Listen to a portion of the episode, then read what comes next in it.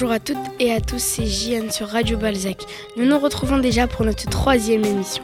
Au sommaire de cette émission, l'ouverture du procès de Derek Chauvin, ce policier blanc accusé d'avoir tué George Floyd aux États-Unis.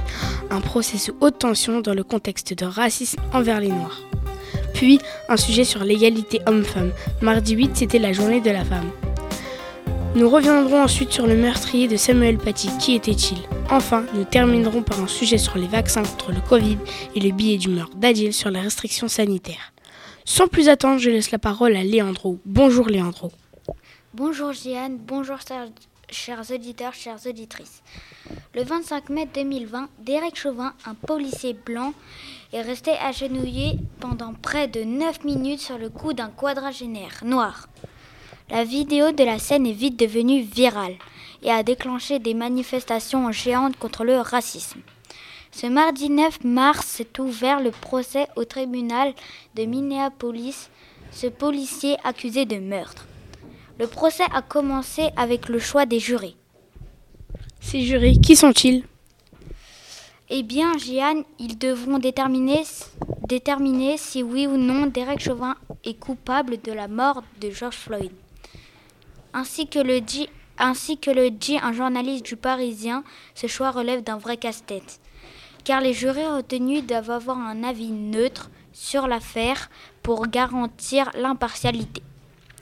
Mais comment peut-on être impartial dans une affaire aussi médiatique?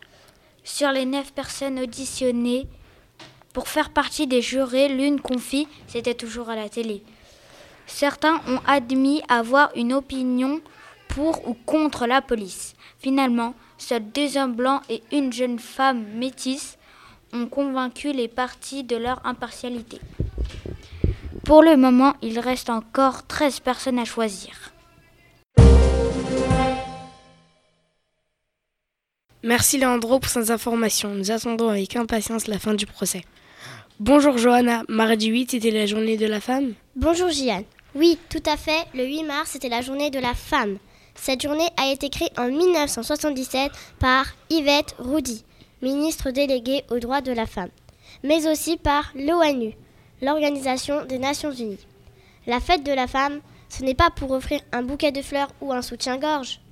C'est avant tout une journée qui a été créée dans une perspective militante pour réaffirmer l'importance de la lutte pour les droits de la femme. Selon l'INSEE, dans le privé, les femmes gagnent environ 16,8% de moins que les hommes, pour un travail équivalent.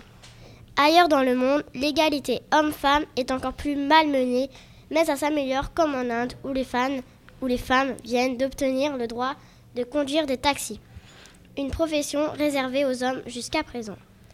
Dans le journal Libération du 9 mars, Dipa, une jeune indienne de 21 ans, s'exprime. Je n'étais jamais vraiment sortie de mon quartier ni même monter sur un vélo. Mais je voulais essayer. Une autre femme témoigne. Mon mari pensait qu'une femme ne pouvait pas conduire une voiture. C'est un grand progrès pour les femmes en Inde. Elles gagnent de l'autonomie, plus de liberté et un salaire qui leur permettra d'améliorer leurs conditions de vie. Merci Johanna, nous sommes ravis que ces femmes contribuent à faire progresser l'égalité homme-femme. Retour sur l'affaire Samuel Paty. Bonjour Lydia. Bonjour Jeanne, bonjour chers auditeurs, chères auditrices. Dans son article du 9 mars, le Parisien annonce que le dernier contact du meurtrier de Samuel Paty a été identifié. Pour rappel, Abdullah Anzorov a été abattu par la police le 16 octobre 2020, quelques minutes après avoir assassiné le professeur d'histoire-géographie. Nous avons souhaité revenir sur le profil de cet homme pour tenter de comprendre comment un jeune homme de 18 ans a pu en arriver à commettre un acte aussi atroce. Alors, qui était Abdullah Kanzorov? Il est né en Russie et est arrivé avec sa famille en France à l'âge de 6 ans sous le statut de réfugié La journaliste de France Inter explique qu'elle grandit dans une famille discrète. Il vit avec son père, sa mère et ses cinq frères dans une cité HLM à côté d'une prison. Il pratiquait la boxe. Son rêve était de devenir pro de MMA. Au lycée, il est renvoyé pour avoir participé à une bagarre. Il quitte définitivement l'école. Son père le met au travail sur des chantiers dans le bâtiment. Il entre en, contact avec un Syrien sur Instagram. Le Monde a pu récupérer plus de 3000 tweets d'Abdullah Anzorov. Sur ces tweets, on comprend qu'il se radicalise, c'est-à-dire qu'il adopte des idées extrêmes pour exprimer sa foi. En conclusion, tu dirais que c'est quoi qui a pu le pousser à un tel acte? Eh bien, le fait de quitter l'école a dû jouer un rôle important, mais aussi et surtout les mauvaises influences de personnes déjà radicalisées sur les réseaux sociaux. Merci Lydia pour ces informations qui nous ont permis de mieux comprendre le parcours de ce terroriste. Je comprends qu'il est important d'être bien entouré. Bonjour Ibrahim, alors où en est-on des vaccins? Bonjour Juliane, bonjour chers auditeurs, chères auditrices. Le ministre de la Santé veut augmenter le taux de vaccination, mais ça ne sera pas possible en raison du retard de livraison de doses de vaccins. Les laboratoires AstraZeneca viennent d'annoncer qu'ils ne pourraient livrer qu'un quart de la commande prévue. Alors, euh, quelles vont être les conséquences pour nous? Le règlement sanitaire risque de durcir le maintien du couvre-feu, restaurants et centres commerciaux toujours fermés. On risque même un troisième confinement. Que compte faire le gouvernement pour nous sortir de cette crise? D'après le journal L'Humanité, M. Muselier, président LR de la région PACA, a bien essayé de faire jouer ses relations en écrivant une lettre à un copain de lycée à présent PDG de Moderna à un autre vaccin contre le Covid, mais sans succès. Il semblerait que dans cette course au vaccin, ce soit devenu chacun pour soi et que chaque pays garde précieusement pour lui les doses de vaccin. Merci Ibrahim, si j'ai bien compris, ce n'est pas pour tout de suite. Je laisse la parole à Adil pour son billet d'humeur sur les restrictions sanitaires. Bonjour Adil. Bonjour Jeanne, bonjour à toutes et à tous. Les, les restrictions sanitaires. Voici mon avis. Je suis pour s'il y a vraiment un impact positif sur le nombre de cas d'hospitalisation. Mais entendons-nous bien, je suis contre l'école à distance car j'ai besoin de voir mes amis et du soutien de ma maîtresse. Je suis contre devoir sans arrêt justifier tous mes déplacements. En effet, c'est une atteinte à ma liberté. Je suis contre la fermeture des restaurants pour tous ces restaurateurs qui se retrouvent sans travail, alors qu'on pourrait ouvrir avec un petit nombre de clients. Je suis contre de ne pas pouvoir me promener au bord de la mer, ne plus pouvoir skier en hiver, alors que je peux faire mes courses en grande surface.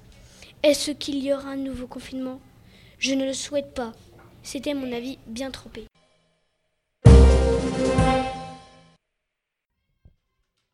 Merci Adil, nous sommes ravis. Nous, allons écouter la vie moins mouillée d'autres élèves de CM2 c'est au micro de Delphine. Écoutons-les. Bonjour, qu'est-ce que vous pensez du couvre-feu à 18h Eh bien, le couvre-feu à 18h, bah, c'est un peu embêtant parce qu'il y a des parents qui font les courses et, et qui sortent du travail à 18h, donc c'est un peu embêtant à, cause de ça.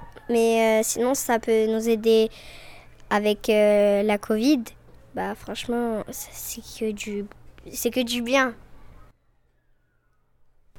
Ben, je pense qu'en fait, c'est, ça peut être une bonne chose pour vaincre le virus, mais euh, le reste de la journée, ça ne nous empêche pas de faire, euh, de sortir ou des trucs comme ça.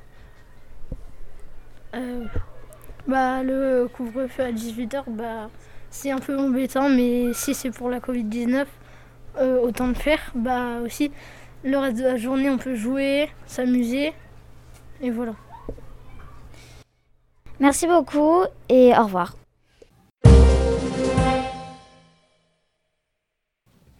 Merci à tous, c'est déjà la fin de notre émission. On se retrouve très bientôt pour notre quatrième et dernière émission de cette année scolaire. A très vite, portez-vous bien. Ciao